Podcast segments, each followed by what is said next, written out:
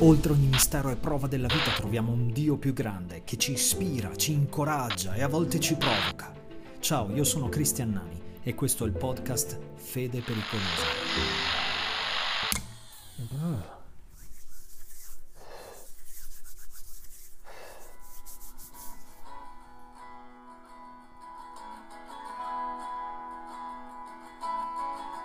Il cristiano russo Alexander Ogorodnikov uh, fu spedito in un gulag sovietico, in un'epoca in cui l'Unione Sovietica osteggiava così tanto la religione da considerare la fede cristiana una vera e propria malattia mentale.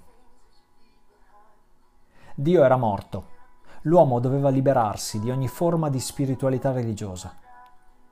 Così Alexander finì in quel campo di concentramento russo ed essendo un recidivo uno che avrebbe dovuto capirla che Dio non esisteva, fu rinchiuso in una speciale cella frigorifera. Proprio così, una cella frigorifera, dentro la quale nessuno era mai sopravvissuto una notte. Si preparò alla morte e si coricò, rannicchiandosi, attendendo la morsa del gelo. Improvvisamente sentì delle voci, molte delle quali in diverse lingue, alcune sconosciute, altre no Sentì chiamare il suo nome, ma in quella cella era solo lui e il gelo.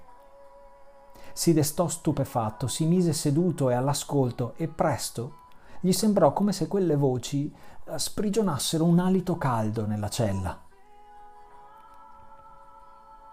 Quando al mattino le guardie vennero a prendere il suo corpo esanime e rigido, in realtà lo trovarono in forma, più caldo di loro e sbigottite, e gli chiesero di uscire da quella cella gelida.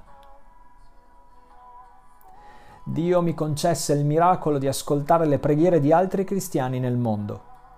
Raccontò più avanti Alexander, alla fine dei suoi anni di prigionia, consapevole che durante quel tempo in cella era stato accompagnato in preghiera da migliaia di persone nel mondo.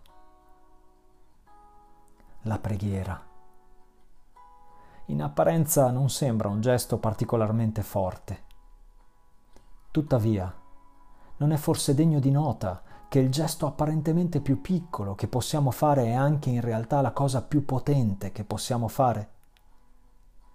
Certo, trova senso solo nell'economia di Dio, di quello stesso Dio che doveva essere morto. Chiedetelo alle guardie di Alexander